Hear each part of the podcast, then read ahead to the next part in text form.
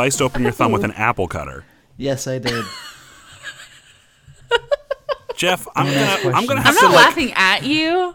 I'm just. One of our friends sent a Snapchat of him using an apple cutter on his leg instead of like a cutting board, and I was like, "What the Wait. hell's wrong with you?" Oh my What? god. No, no, no, What? let's not let's not cut let's let's let's let's not move past the fact that Jeff cut himself on an apple core. And and that and that this man owns a home now and Wait, it lives an by apple himself. core a core or an apple a cutter? or a cutter? Which one? The uh, was the apple divider thing.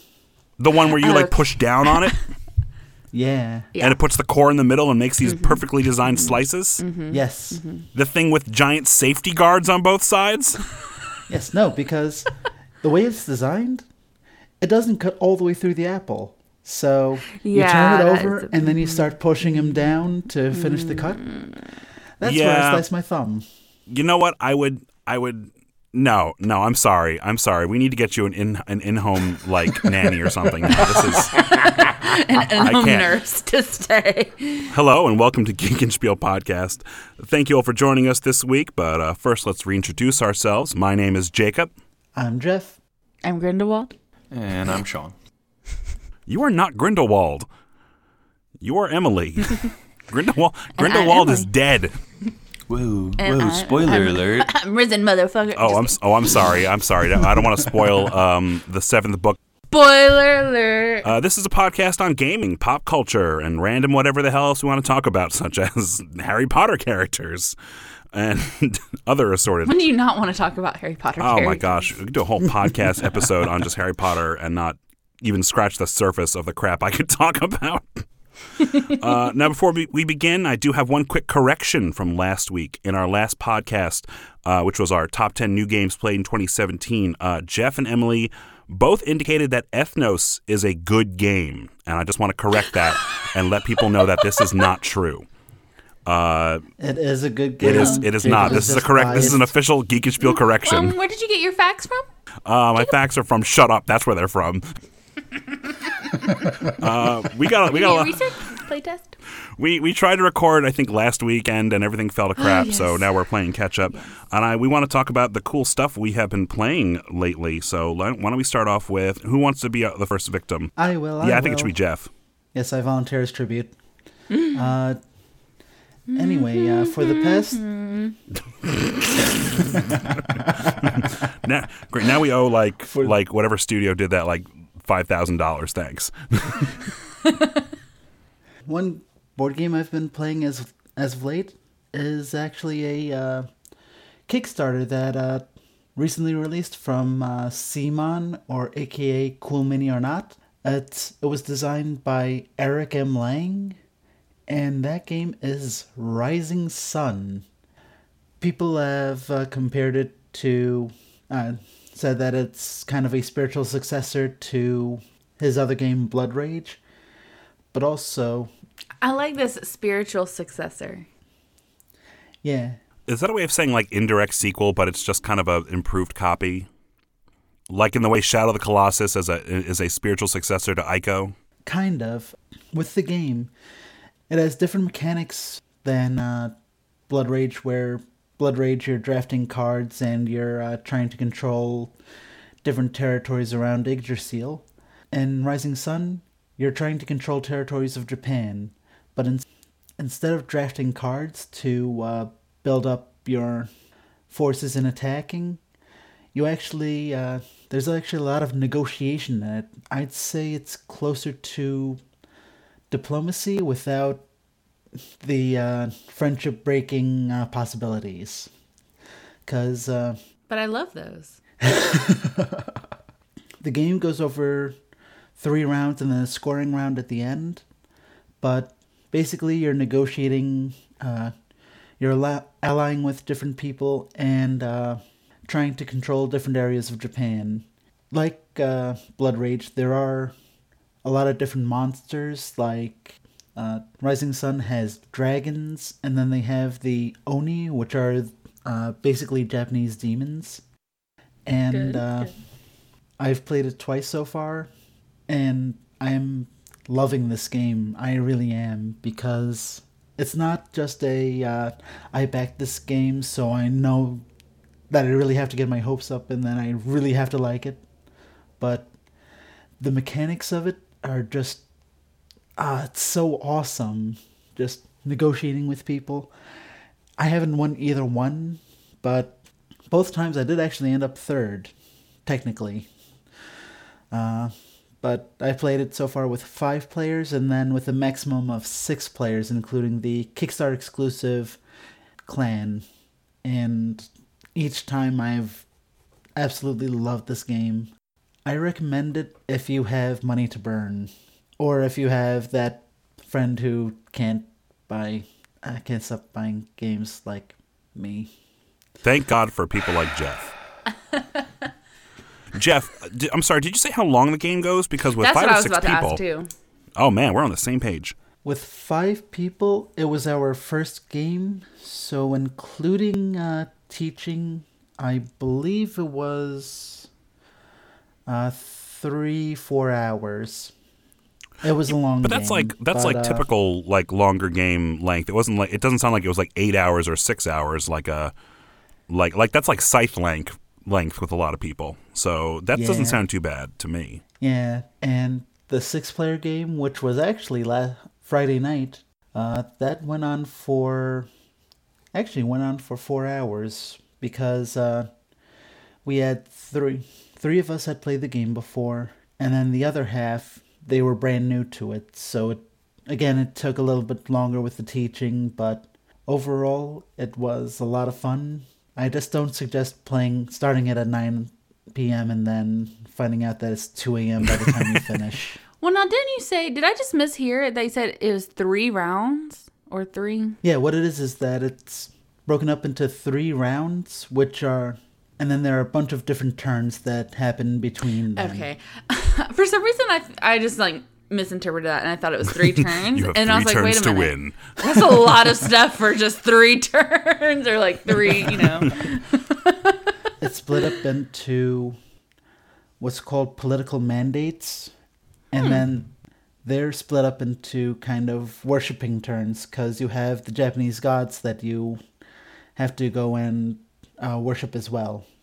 It's interesting. It's hard to really like explain like everything because there's a lot into it, but I'm just giving broad strokes here right now.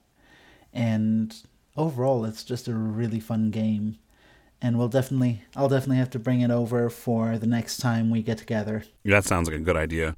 Also, I have still not played, despite the fact that it's like one of the best games from I think 2015. I still have not played Blood Rage yet. Oh god. And Jeff had a stroke. Goodbye, Jeff. So, check.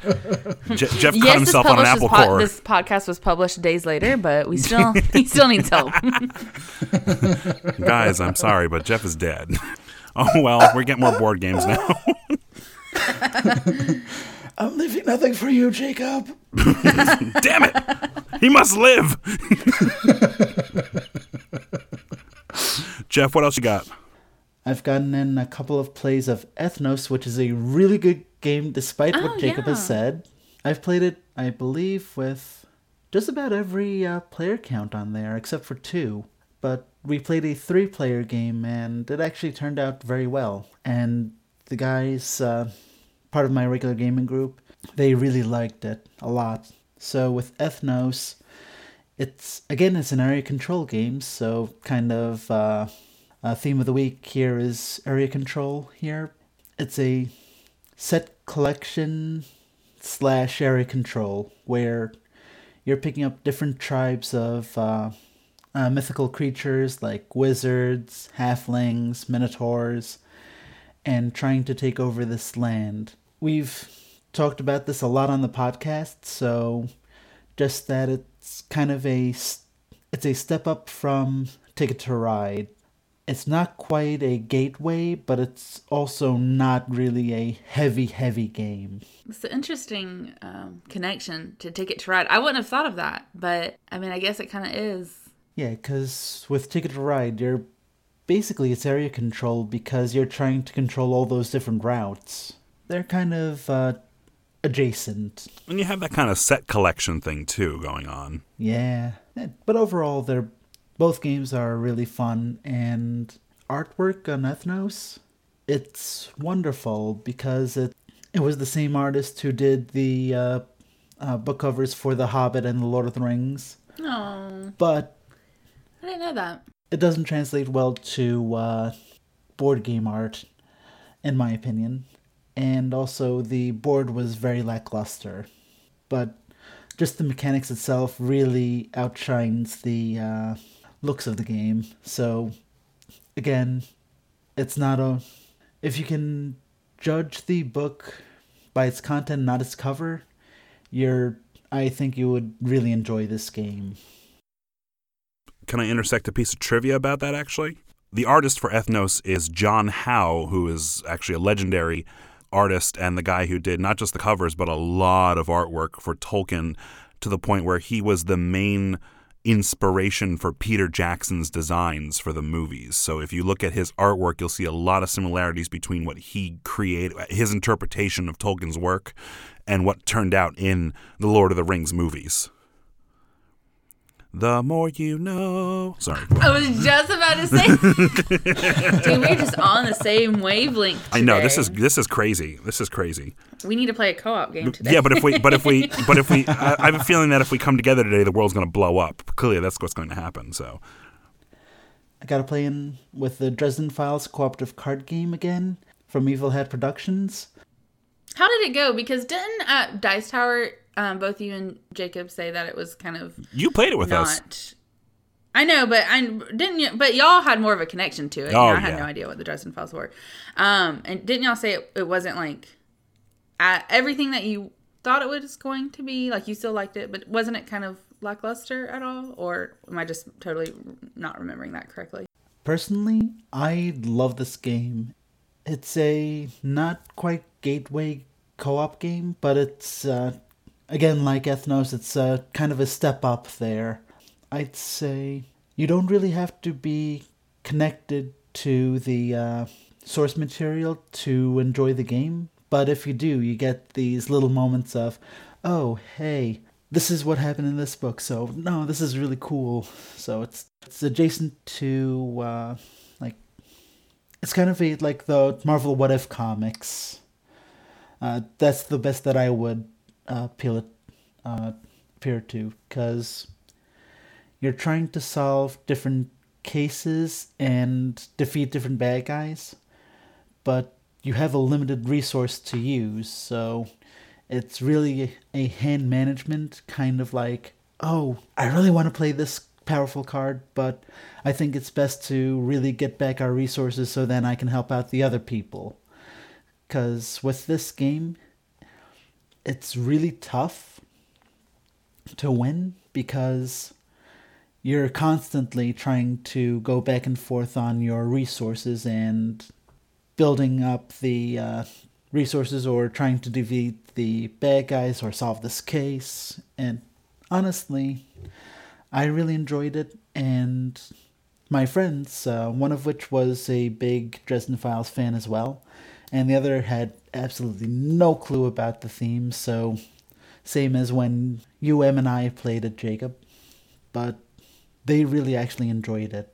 So we played it once, and I would give it another playthrough. But to me, it just it didn't excite me as much as I wanted it to. The, the mechanics weren't strong enough to really pull me in. It just felt like a weird kind of like you said hand management slash tower defense type thing. It it um, I liked that you can play as the different characters, and each one has different cards and abilities based on the characters, and the art's great too. Like it, it really embodies all the different characters you can play.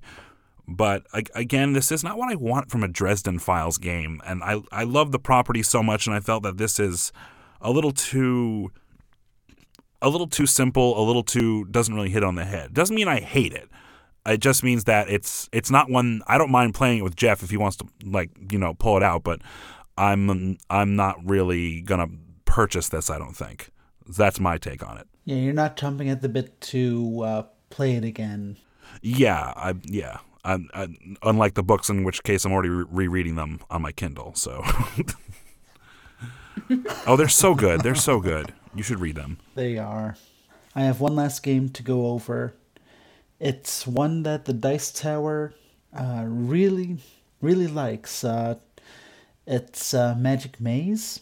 The mistake I made was that I decided to try to play this after the uh, after one of the plays of uh, Rising Sun, so everyone was just exhausted and just it fell very flat, unfortunately.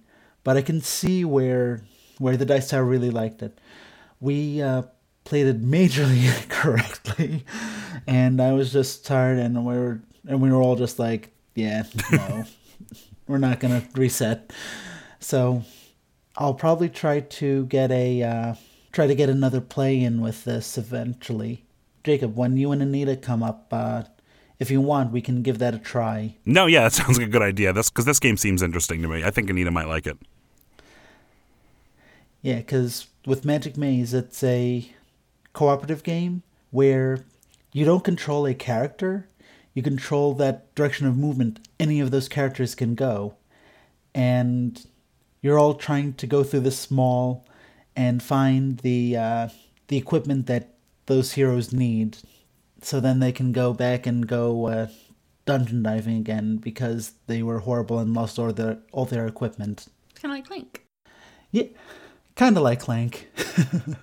Overall, I definitely want to give this one another try uh, to see if it it was just the uh, timing or if it's something that uh, just my group won't really like. So, eh, I'll give it another try eventually. You know, when you're talking about when Jacob and Anita were coming up, I'm coming up too, actually. Marie sent me an invite. So Hey, you want to fly into LaGuardia? Go uh, go ahead. man. Also, I checked the weather there next weekend. It's going to be below freezing at night, I think. Oh good. Th- thanks, Jeff. Oh, Jacob, don't worry about the weight of your suitcase. That's totally not M just crunched in there. M, you can't sneak in my suitcase. Yeah, suitcase. no You can't sneak in my suitcase. That space is for bagels. I got to bring more bagels back. you do need to bring bagels, but if I go, I can just eat them all you there. could. You could get them fresh instead of frozen. Hey, I know it's not perfect, but it's the best we can do. it's all I can offer. It's all I can offer. Uh, so I just love this idea that your suitcase is full of bagels. Like no clothes, no toiletries. it's just half bagels. true because we really do save room for like a ton of bagels. They take up a lot of space. I mean, why would you need clothes if you can have bagels? Exactly. You just wear the same pair of clothes. You can't keep eating the same bagel. Mm, very true. The wise words of Sean Moran. I'm gonna I'm gonna stitch that on something. yes. All right, so I got a bunch of stuff I want to talk about. So I'm going to try and get through this pretty quickly because I don't want to waste too much time. The first one is Mansions of Madness Second Edition. I have played this ah. three times. Each time I've only played the very first scenario because each time I was playing it, the first was a solo run through, just so I can get a handle of how the game worked. The second one was with Eric actually before we did D and D, and he really enjoyed it. And he said it would probably be better with more people, and I'm like, I agree. I think it'll be, you know, because it plays up to five. And then I got to play it with Emily late late into the night. I think last weekend or the weekend before, because Nita went to sleep. So uh, this this game is part of the Arkham horror line of games by Fantasy Flight, where they just kind of you know, um, the dice game Elder Sign, the actual board game Arkham Horror and Eldritch Horror, and uh, the Arkham Horror card game. There's a whole bunch of Cthulhu based, you know, games are with this theme around it, with this from the same creators, and they use the same artwork and the same kind of logos and such. This one is a modular app game in which you are little figurines on a board that continuously reveals more rooms that you place down uh, to explore these rooms and find clues and secrets and try to answer puzzles and mysteries. And you use the app to direct you where to go, where the bad guys are going to come in, to tell you how the story goes. And the app will read these things to you and tell you what dice to roll and tell you what to find. And it will play music in the background too to create an atmosphere. This game is a lot of fun and there's a lot of variability too. I played the first scenario three times and it was different almost every time. Uh, one time it was very similar, but but kind of different. The other time it was drastically different. The story's the same, the characters showing up are the same, but like the house changes and what you might find changes, and the items you start with and the characters you use all have different abilities, and it's just it's really neat because like you take damage by taking cards, and when you flip the cards over, it does more awful stuff to you, and it's just like really unique and uh, I'm I'm glad I picked this up. I'm really enjoying it. I'm hoping to get a play in with more people. So yeah, Emily, what was your take on this since you got to play it? I love it. It's almost like you know, if you like Betrayal in the House on the Hill, you will. I feel like really like Mansions of Madness because it has similar ideas where you know you're revealing the house as you go and it changes. But I just feel like with the app and with you know what that brings to the game there's really so it makes it so much more interactive and so much of a story and i just thought it was a really neat it's different and i just really enjoyed it and it still had like the you know beat you down Yeah. you're going to lose of you know those cthulhu Exactly. inspired games um which i love because it's like a challenge Yeah, and also with the with the first edition, it was a one versus many game. So if the uh, Overlord player got one thing wrong with it, it screwed up the whole entire game. So I love this edition of it. This is a uh, big improvement of that. Oh, Yeah, definitely, absolutely. So that's my first game. Uh, the second game I want to talk about is a game called Cytosis, and this is a game I have played uh, with both uh, one-on-one with Anita, and then three together with Anita and Emily. Cytosis was a Kickstarter game. It was created by uh, I'm gonna say his name wrong, John Coveyou, Co- Coveyou, I believe, and I didn't realize this. He makes a lot of games based on science topics. He has another Kickstarter coming out for another one based on uh, atoms bonding together. Uh, he, he's done other biology games about different things, and they're all different types of games. So one's a deck builder, and one's a you know area control control or something like that. And this seems to be the highest received one so far. This one has the most like uh, the highest praise so far, the highest score on Board Game Geek. Tom Vasel uh, loved it in his review. Cytosis is a worker placement game, a lot like uh, Lords of Waterdeep uh, and other similar games like that. And I don't, I haven't played or or even own a lot of worker placement. So in this game, you are pretty much a part of the body trying to get things to work in the cell, and the resources are mRNA, lipids, carbohydrates, and protein. And the money, the, the, the kind of thing that uses to finance everything and, and move things along, is ATP, which is, I guess, the energy of the cells. And you have these cards, and if you fulfill the cards by getting certain things, you get points, which they call health. And as you're playing this game, there's certain cards you can't do until you send your little uh, a little like disc, which I guess is the, the the vesicle or ventricle vesicle, I think, and you put your things on there, and then you bring it through the adventure through the cell until it, reaches the end, and then you get your points, and that takes a lot of time. But it's like, oh, I made this thing, and uh, there's a lot of science and. it runs very smoothly. It was a little hard to understand how to play at first, but once you get it down, it kind of just it goes right by. Uh, but what I really loved about this game was how much Anita was enjoying it because she knows what all this crap is, and so she got to tell me about what each thing does. And I remember some of these very, like a little bit from biology class in like eighth grade, but not very well. And and it comes with a little booklet that explains everything. And I have like the the the special Kickstarter edition that has like where everything's in a cool shape and it's not just cubes and it's a lot of fun. And so Anita gets to tell me what all these things do.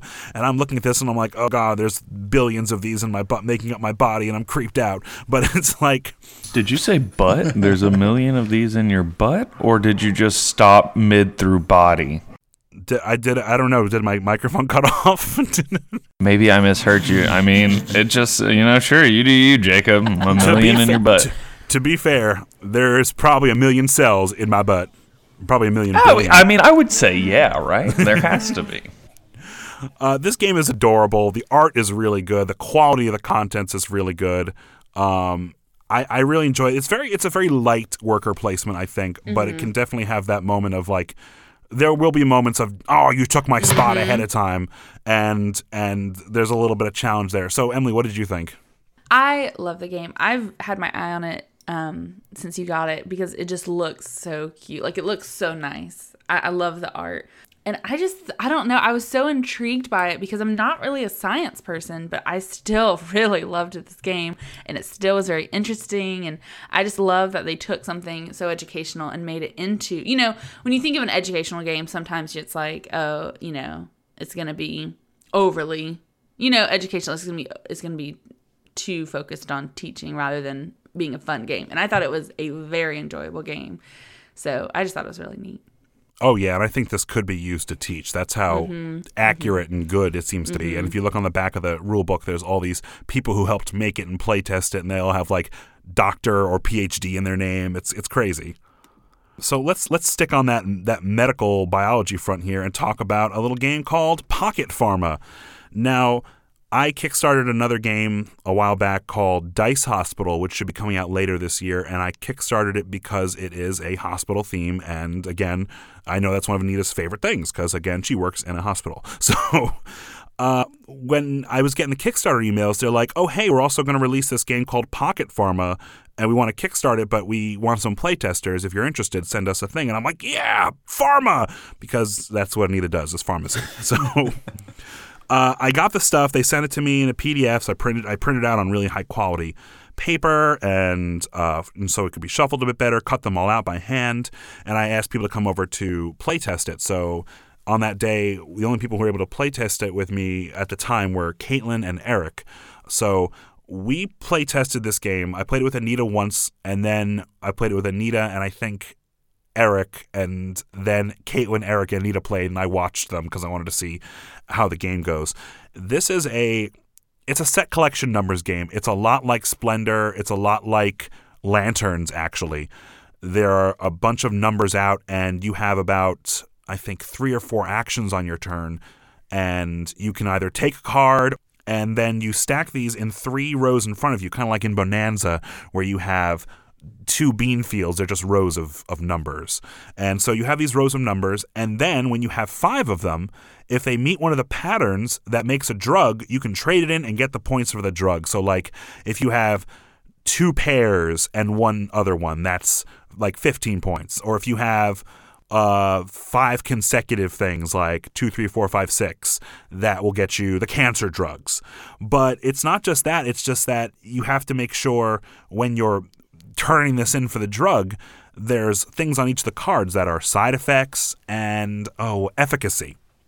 You have to make sure that it's effective and if it's not effective then maybe you don't get as you, you, you get less points or if it's if there's side effects you have to discard some of your other cards from your other work areas and that depends on a lot of you know lower numbers have lower efficacy and lower side effects higher ones have higher so it's kind of a back and forth i i sent them some suggestions uh it's interesting because like they're going to need to make it cheap, I think, to have it compete with something like Lanterns or something like Splendor, because it does a lot what they do, but at the moment the prototype art is not that exciting, and uh, and and like if you're into the theme, then sure, that's great. But uh, th- it was funny watching Eric and Caitlin and Anita because Eric and Caitlin brought the game up to another level with their competitiveness. The game doesn't have a lot of like interaction with each other. It actually has no interaction, but like if you take a card, that means someone else won't get it and it just they got aggressive in a game that was not aggressive and it was the funniest thing I have ever seen. The three of them were having a blast playing it. So that's a good sign. When people are enjoying what they're doing there, that's always a good sign of a game. Uh, the interesting thing about Pocket Pharma, it is re-implementing a game that came out last year that kind of went under the radar. It was a big box game with a lot of other stuff. I, I believe the, the person's name is uh, Chulan Cow, and this game is being redesigned by Brett J. Gilbert, who created a game called Elysium that was really popular a couple years Oh, ago, and it's one that Jeff got me for the holidays a while back. But he's well known for his designs and whatnot. So I'm I'll be excited to see what the final product looks like. I may back the Kickstarter. I probably will back the Kickstarter, but that is Pocket Pharma. And It sounded like y'all had a lot of fun. I remember I came in at the tail end because it was right before D and D, and it sounded like y'all had a lot of fun playing. Yeah, game. they really seemed to enjoy it, and I and I liked it too. So it, it's interesting. That sounds like a lot of fun. I'll keep my eye out on it. The last game here is Gloomhaven, the game I have that everyone wants and I still haven't actually played yet. Yesterday, I decided, you know what I'm going to do with Gloomhaven, Jeff? What? I'm going to set it out and just try to practice play the very first scenario so I understand how this game plays. And I watched the videos on how to play it. This sounds like it's gonna go I, well. I watched some videos on how to play, and I was reading the freaking like 50 page rule book, and I set everything out. And it took. And here's the thing: I have all the stuff organized in one of those like Meeple Realty or whatever places that uh, one of the people who make like wooden inserts for games for organization. And so it made it go a little faster than it might have usually, but it still took a while and I set everything out and I looked at the time and I'm like, I'm tired. I need to lay down. so I so I laid down to reread the rule book and I'm just like, I, I don't I don't get how people jump into this game. It's I feel like it's incredibly overwhelming and the more that I'm understanding it, the the less confusing it seems, but I'm I, I keep wondering if this is going to be the game for me because it feels like it requires a lot of space and a lot of your time. And I know it's like the number one game right now. And Emily, I know Amy was uh, raving about this game and everyone's raving about it. I'm looking at the Board Game Geek entry right now. It is number one for overall thematic strategy and like the art's really cool and and like the understanding was really cool, but I have yet to really sink in my teeth. And I was actually gonna it's still set out on the table. I was gonna play around with it a little bit um, after this, but I'm just intimidated by this game still. It's it's weird. I don't know. So Jacob, if you don't want it, I'll happily take it off your hands. Maybe, maybe. um, no, I'm gonna I'm gonna play around with it because I'm, I'm I I need to see if this is gonna click with me, and it might. But if it doesn't, it's all yours, Jeff. And and like I'm just thinking about this, and I'm thinking, you know, oh Emily and and Sean, you guys might enjoy this. You might want to play with us. But I'm mm-hmm. also thinking, oh my God, think of all the other games we're still working through too. I know. Finally, I'm going to move on to the last game I have, and that is a board game called Patchwork. Patchwork is a two player game. It is, if you look on Board Game Geek, it is the number two abstract and number two family game. So I got this for Christmas uh, because I figured Nita would like this and the theme. And it's a little bit of Tetris. You have the, the scoreboard in the middle, and you surround the outside with all these pieces of like quilting, which are in like Tetris shapes and all different like T's and lines and boxes and zigzags.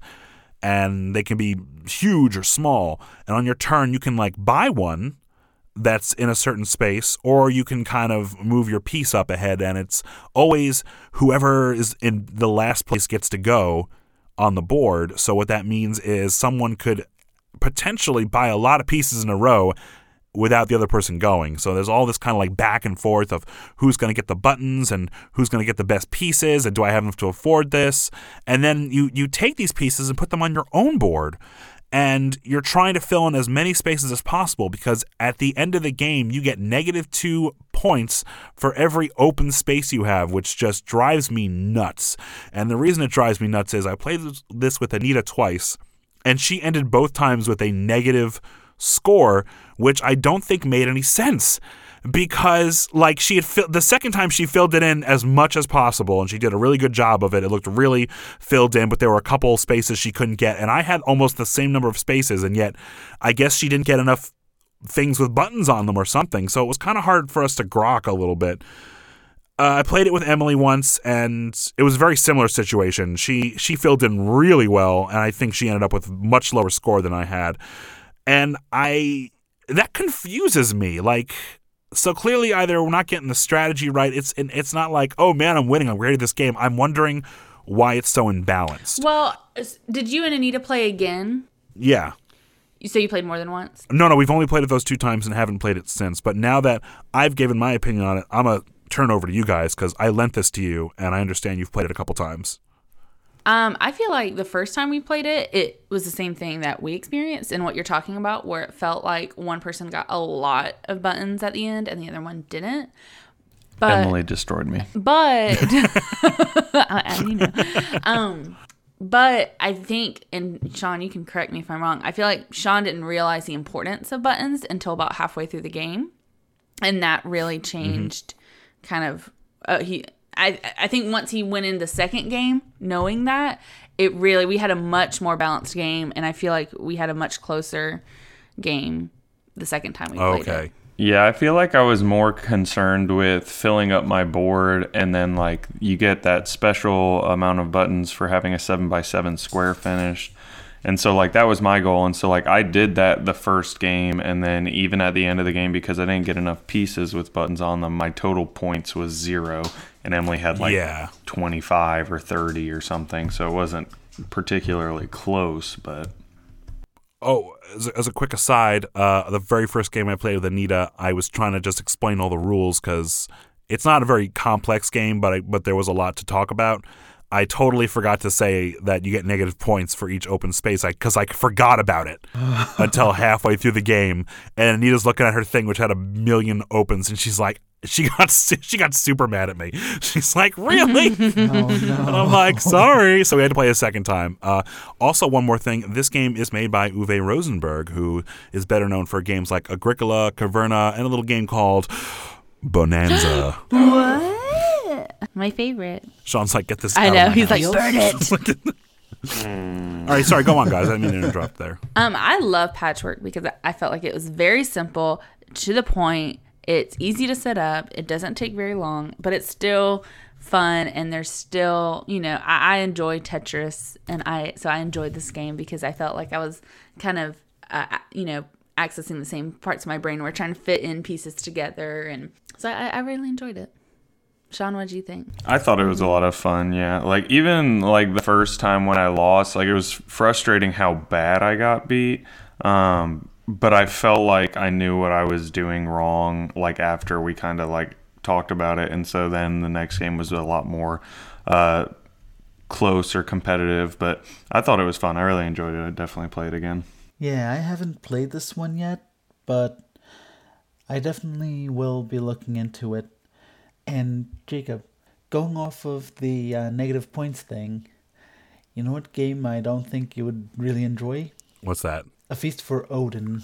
Okay, like that's a point salad game, isn't it? It's- Point salad. It is a point salad game, but A point salad game is, is a game where you just get points for like every little thing you do. So like um it's a very typical it's a euro type thing where oh you did this here's some points. Oh you did that here's some points. And there's really no way to that way everyone has a different strategy. They can go towards different things. And a feast for odin i've seen this box. It has i've seen this game. Aren't there like a million pieces? Yeah, there are a million pieces, and you have like like an insane amount of options you can take. Who uh, Uwe also designed this, and it's a poly polyomino thing again. You start with negative fifty points. well see starting with negative doesn't bother me so much. It's the fact that you really couldn't tell until the end of the game oh my god i have negative points. And it's like and if you look in the booklet with the example it gives like oh no this person only lost like negative four points. They only had two open spaces. Meanwhile we're ending the game and there's like six to ten open spaces. And we're like how the hell did that happen? There's there goes 20 points. Oh no! Taking a quick break from because we do want to talk about co-ops because I feel like um, Sean and I have really kind of opened the door to co-ops. I don't know why it took us this long, but it you know, two player the door and co-ops. let it into your heart I know we finally are open to it. But before we get into that, um, we'll talk about a few video games we've been playing specifically on the Switch because the Switch is our ruler, and we just bought a second Switch, so. oh my god kind of where we're at right now. Um, but I recently have jumped back into Mario. I beat the game a while ago, and I know we've talked about this before. You know, especially sh- compare uh, Sean and I compared to each other when we play games. I'm more of a completionist. He is not. He goes straight through the story. Um, and so with Mario, I feel like when I played it through the first time, I I I, I was I was trying to get as much as I could. I feel like I, you know, got like 85, 90% of the stuff the first time.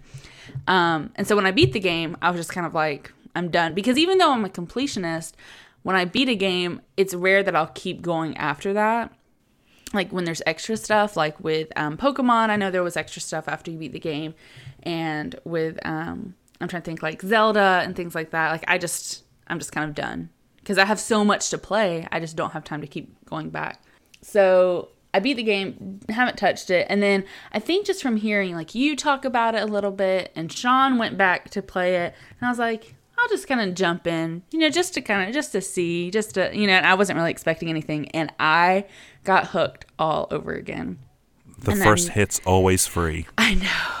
I know. I keep going back. I can't stop. Um now I am on a mission to get every single moon and every single purple coin. I had most of the purple coins, but definitely getting every single moon. And I just completely like didn't realize that those boxes opened up like 10 more moons, 20 more moons in world. So I, I feel like it's almost like playing the game for the first time again. Oh my god, you like- didn't realize that about the boxes, the well, moon boxes? I think I heard it, but again, I was so like checked out that I just was like, you know, that doubles the game length. it does. It's It got to really be more does. than that, like because, or I mean, I guess, I mean, I had nowhere near the amount of moons. Uh, I mean, I only had like 300 moons when I beat, you know, quote unquote, beat the game. Um, and like I've gone back and got a bunch since, but Emily's crushing me in total moons right now.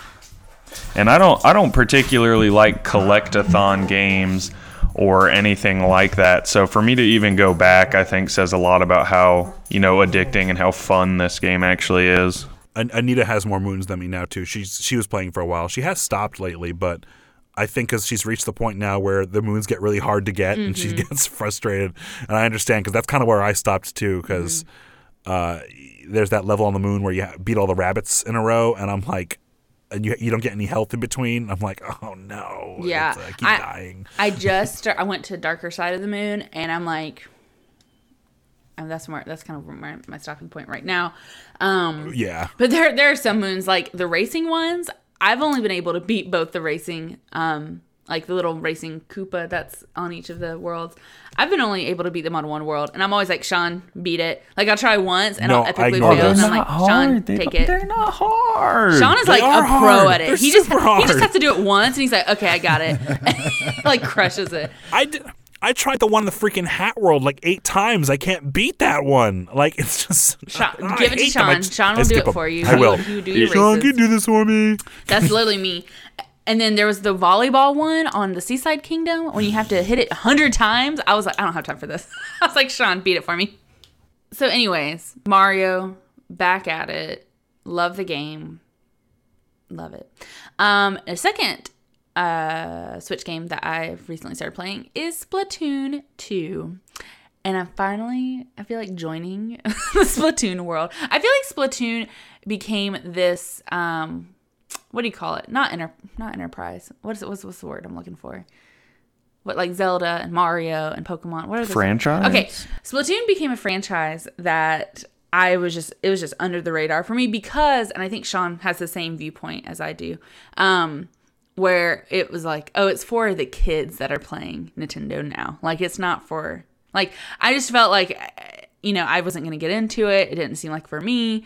Um, but it was an E3. I think it was last year, the year before. I watched the Splatoon tournament, and I was like, wait a minute, this actually looks pretty fun, and I think I want to try this out. So we ordered it for GameFly, not sponsored. um, we got it for GameFly, so I could try it out risk free before laying down the sixty dollars or whatever it is for it, and I love it. I love it. It reminds me of Jet Set Radio because it, the art style is very urban and kind of you know that kind cartoony art style. And you're you know the same theme of you're defacing public property. So um you know little rebels.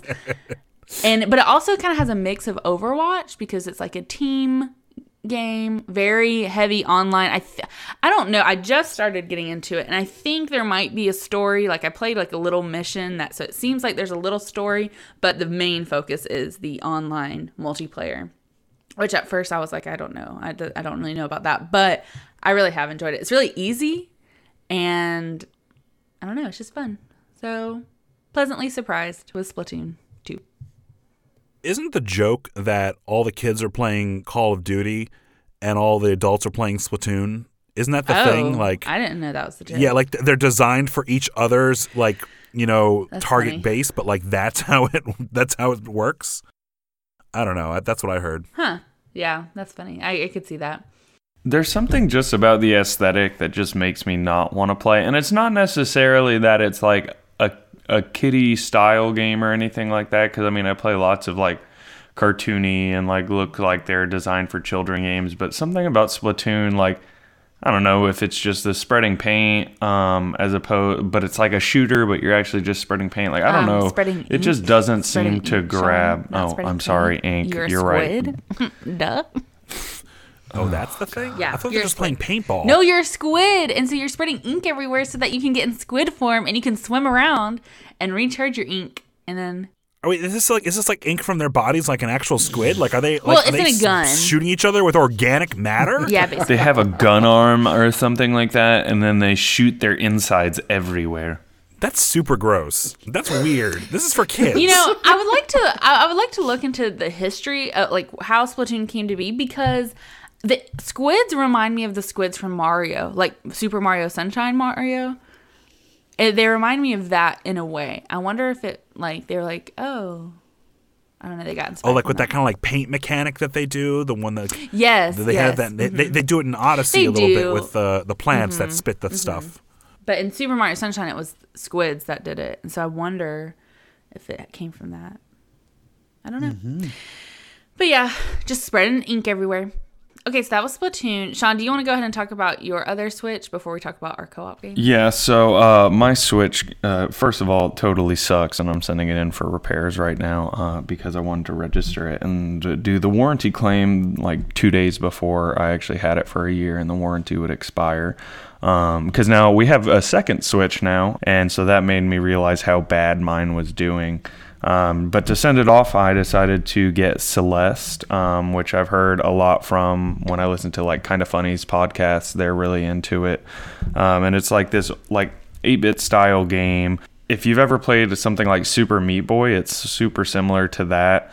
Um, in the fact of it's like a really like brutal platformer, and the fact that you're gonna die a lot, but you you always feel like oh, I learned what I did wrong. I think I can do it better. And then you just keep dying.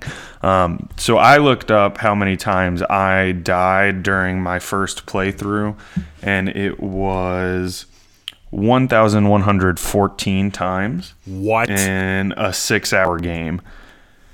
So it's a lot. Um, and you know, I so then you also collect uh, strawberries are their like thing that you collect during the game, and I think there's 120 of them, and I got 53 on my first playthrough, and you know, I, I got most of the ones that I saw. There were times where I'd walk into a room and just be like, I'm not dealing with this because I would always play it at night right before bed, and there would reach a point where I'd be like, I just want to finish the level but it, it's really fun. It's like a really cute game. Um, one thing that's really cool about it compared to Super Meat Boy is that there's like a threaded storyline throughout. So you meet different characters and there's some dialogue. One of the chapters is almost entirely dialogue, and it, it's just really fun. And it, it I mean, it kind of touches on some more like mature topics rather than what you would assume just from looking at the game or from knowing it's a platformer.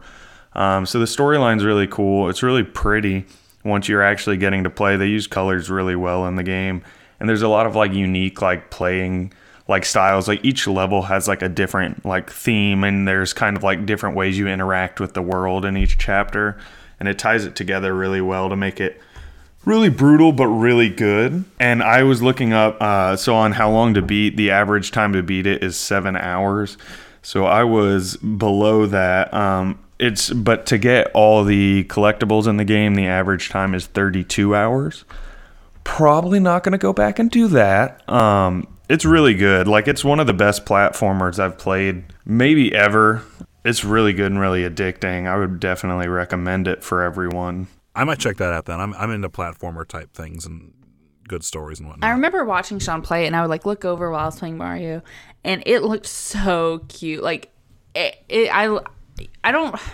the eight bit style. Which Sean, isn't that what most of the game is kind of in? Yeah, yeah, yeah. The there's like character pictures which are like just hand drawn or whatever, but the game is eight bit. Which I, for whatever reason, I kind of get it. I'm like turned off for. Like, I don't really. I don't know. I don't know. I just don't really like it. But every time I play a game, because Sean makes me, I'm like, oh, this is actually really good. Like, what was the Kingdom one? Like the where you're a knight, shovel knight, maybe? Uh, yeah, there was Shovel Knight. I don't know. I can't remember. I don't know. But the character, the little character illustrations and like the scenes, oh, it looked so precious. So I think I'm going to definitely check it out. Well, yeah, I just did a Google image search for Celeste, and a lot of models just came up. So Oh. I think I need to specify Celeste game. No, that's no, you're right. You're right. It's the models. Yeah. You're right. It's not like technically 8 bit. It may be better to say like 16 bit or so because there's a, a mini game in the game where they make it 8 bit. I mean, it's still really pretty. It's got very retro graphics, but they do a lot of cool, unique stuff that they couldn't have managed back then. Um, and the col- the controls are just the, the game controls really well. The only thing I wish is that I always prefer playing platformers with a D-pad, and so it may be better to play this game with like a pro controller or something, because the Switch Joy-Con doesn't have a D-pad; it just has those four buttons, which is not good for platforming. And then the the joystick is good enough, but it, there were times where I was just like, if I only had a D-pad, I'd be able to make this a lot easier. Oh, this is the one where that girl's trying to climb the mountain. Yeah, so that's the whole thing is the you're trying to climb Celeste Mountain, um, and it's like her experience throughout the climb and everything. I mean, it's it's so good. I, I can't say enough how you know how much I enjoyed playing it, um, and I don't know what the the critical response to it um, at large is. I'm about to search it uh, right here on Metacritic. Oh, it's got a 93 on Metacritic. So Which Terrible. is pretty amazing. uh, it seems like everybody pretty pretty much loves it, and like to me, the style of like retro graphics and stuff feels so much more at home at, on Switch. Mainly because I play the Switch in handheld mode rather than on TV, and so by playing it in handheld mode, like I feel like having like those kind of graphics just kind of takes me back, and it feels so natural as opposed to playing on a 65 inch, you know, 4K TV and seeing those graphics and then playing Horizon right after, you're kind of like, ooh. Um, I'm too spoiled. but I feel like I, on Switch it feels at home. You're just playing games with redheaded protagonists, is what's going on. Yes, that's. Uh, I actually only play games with redheaded females as the protagonist now. Um, I really think that there's not enough representation, uh, so I'm only playing these from now on. So, yeah, so uh, it's really good. You should check it out. It's only like twenty bucks too. It's definitely, definitely worth it. But yeah. I think I will. Oh, also, thank you, uh, everyone in the entire world involved with this game for not putting it out on 3DS instead of Switch. Oh that my system's a gosh! Thank you. Let's have a little bit of some, some snaps. Yay. Some snaps. Support. Bring it to 3DS. Jeff, I swear to God. If I could set every 3DS in the world on fire, I would 100% do it without any any thought of who it's harming. Well, see, and I I enjoyed the 3DS, and not to get off into another tangent, but I enjoyed the 3DS. But now that the Switch is here, it's time for everyone to move on. Okay, and okay, Gatsby just jumped on my keyboard, so um, all right, Well, Gatsby's a 3DS fan, so there you go. there, You're right, there's- got that's your okay. yeah. Okay. Um. Now it's time to jump in to our co-op adventure. Sean and I, like I said, we opened a door to two-player co-op, or not. I, I'm saying co-op. That's really not what I mean. Two-player games. That's what I'm really trying to say. Oh, that's a very different I know. I don't know why. I think I was thinking co-op video games where it's two-player. You know, I, I think that's what that's where my Oh, mind was. okay, yeah. Um, but we opened the door to two-player games. I don't know why it took us so long. I think because in the past I've wanted to play like when I wanted to play a game, I wanted to play like a legit like a big, you know, intense game and it just felt for two people setting it all up, you know, I don't know, we just never really got into that. We would just wait till we had more people. But we recently got Seven Wonders Duel for Christmas. Thanks, Mom. Ever since then, we have just been trying all the two player games we can and Yeah. spending a lot more time playing two player board games, which has been so much fun. One of those in particular has been Codenames Duet. Um, we recently purchased that because we love Codenames. Like that is like one of our favorite games because it's so easy to play with anyone, even if they're not board game people, and it always leads to laughter and a fun time. So we've bought Codenames Duet, and it is a lot of fun. I, I was a little Yeah, it worried really how it was going to work with just two people instead of teams, but it, it has been very enjoyable. Yeah, I like it a lot. They they changed the rules up um, to where it's still like really fun and like challenging for both people. Um, and there's kind of like a little mini story mode you can do where they change the rules for so each like level or play you have. Um, yeah, you're traveling around the world. Well, it's because you're you're like spies, right? So it's each city. There's a different kind of criteria you have to do to get that city. and so that's really fun. Um, that's like one of the more fun ones we've played recently. Mm-hmm. Um, I feel like. No, I haven't played it yet. I'm, I'm, I'm, I haven't really heard much about it. I'm kind of excited to give that a shot now. Oh my gosh! Well, maybe you know we'll just bring it over. And it's, it's two player. Now it's interesting because it's two player, but it says in the rule book you can play with like a normal group of people, like code names, and you can still play with the different mechanics. It would just be just like code names, team versus team. So that's you know interesting, but yeah, maybe we can just bring it by and y'all can see. Have you played Jeff? No, I haven't, but Mm-hmm. I've heard a lot of good things about this one. Definitely going to be on my uh, short list to uh, try. and it's e- and it's just like I mean it's cheap. It's pretty inexpensive. It's quick. So I just it has all the things that we love about code names and just even more. And then the other ones we've played this week were Patchwork, which we've already talked about. Um, and then we played the eventful game of the week uh, in Raptor. Um, which now I'm, I'm going to be honest. Uh, when Emily played this with Jacob, uh, I was told, I think by both of them, that like, hey, Sean, I really think you'll like Raptor. Um, and I'm going to be honest with you. I don't really like Raptor. No, I think I don't know that I've ever been angrier No, while does. playing a game than playing Raptor. It's I just and like the more and more I think about it is like cuz the reason everyone thought it would be good is because like I normally like games where you kind of like are you get to be combative against another player. Um, but I was talking with Emily about it last night, and I think that I tend to like it when like that's not the only objective of the game. Like when you're doing other stuff, and then you can be combative, kind of like in Scythe or something like that. Or when your combativeness is really, you know, you're doing what's best for you rather than trying to outthink your opponent and like kind of like come down and crush on them. Uh, where like in small world you're like there's a limited amount you can do um, to like spread your tribe out. But in raptor literally every decision you make is to be like i just kind of want to screw this person over like because you have to outthink them in order to get your move played and i, I one don't think i'm very good at the game but the main problem isn't that i don't think i'm very good it's that i don't think i'm very good and i don't see the way that I'm going to improve. Like I, the improvements I was making were so minimal that I was just like getting frustrated and frustrated. And I mean, I'm gonna play it again and give it another chance, but whew, I, I it just made me realize that that's like one of my least favorite game mechanics is just trying to like essentially crush the other person and outsmart them in a like a one-on-one thing. Like i like kind of when there's a, a in like when there's four players doing something i feel like it doesn't bother me because you're like trying to outsmart everyone and not everything's directed at you. But when somebody's so much better than you and like i've only played emily and we played like four times in a row and it was just like getting pummeled. It was brutal Well, and to be fair, to be fair, we I, when we played, you know, I've only played once. I chose to be the scientist because kind of like I think Jacob, what you were trying to do is saying, you know, first place should play Raptor because that's like what people want to play, you know, when they first hear the game. So I was like, you know, Sean, you be the Raptor, you know, so you can enjoy it.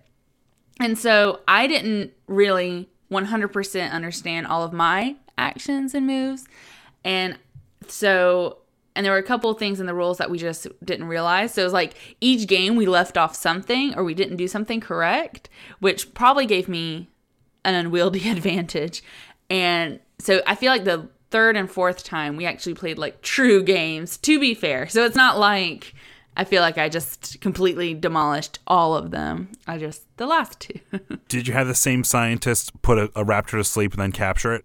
No, 'Cause- I knew that. Okay, because that's a that. mistake that Jeff and I made when we first played.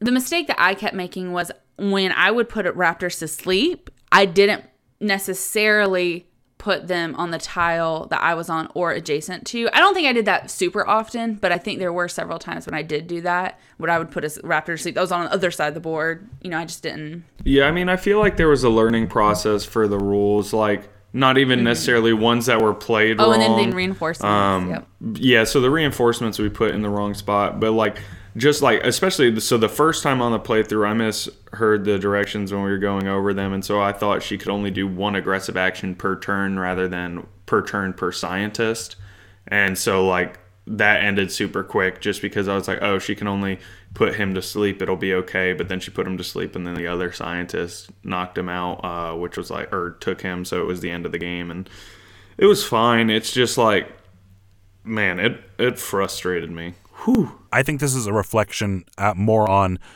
just how engrossing the game really is in terms of the strategy. I think Mm-hmm. it comes off as not being very complex until you realize there's a lot Yeah, going I mean, I will say it takes a lot of strategy. I felt like Yeah, there's a lot. the way I was approaching the game, like, because I would try and think through, okay, what is Emily going to do in this situation? And I just realized we play so vastly differently that I was wrong almost every time when I was like trying to predict what she would do. And I don't know if she was like thinking what I would do or think about that and then try and surprise and do something different, or whether it was just we think about how to play this game differently. And with that, I was like either not getting to do actions or I was barely getting to do anything. And it was just a rough experience. I'd like to watch you two play this. I'd like to see how that comes across. And I know we're trying to wrap up, but I, I told Sean he should try playing as a scientist. And I wasn't trying to say, like, oh, it's going to make a huge difference. But what I've noticed just from our, you know, those few playthroughs is that the scientists can easily set themselves up to capture you know a baby raptor in like one move like it only need one action point to do something that's going to help them end game whereas the raptor is kind of harder to set yourself up in that way at least from what i noticed from playing both sides so Have you guys switched yet? No. n- well So the reason we didn't is because like No, the we did first not. three games I was I- adamant like yeah. I want to learn how to be better at one side before I switch over to the other side because otherwise I feel like I'm just going to suck on both. But in turn I just continued to suck at one. So, yeah, it was my fault. I was trying to improve as the Raptor. I did not. Guys, thank you so much. Um, we talked about a lot today in a very short time. That was really cool. Thank you all for joining us today. We hope to hear from you guys later on. If you're listening, please drop us a line. Let us know if there's anything you'd like us to talk about, if you have any questions. Uh, if you want to talk about how I'm totally right about everything, that would be cool. That would be cool of you. uh, once again, I'm Jacob. I'm Jeff. I'm Sean. I'm emily All right, you'll have a good one. Bye. Bye. Bye. Joe, music. Ba-da-da-da-da-da-da-da. Get it is that that down.